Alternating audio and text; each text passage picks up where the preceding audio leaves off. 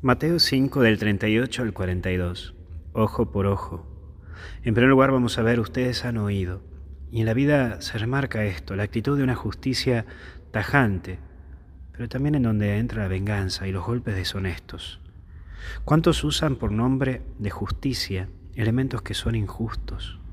¿Cuántas cosas hemos oído bajo el nombre de justicia que lo que menos era era justo?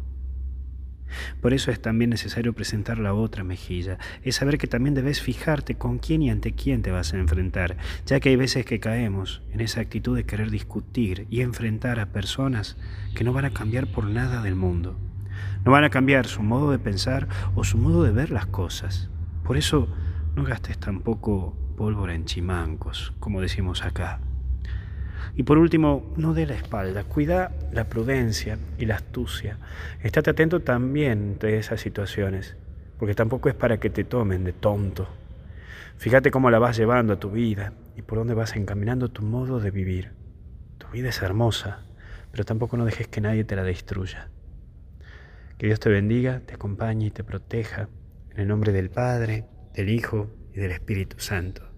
Y hasta el cielo no paramos. Cuídate. Que Dios te bendiga.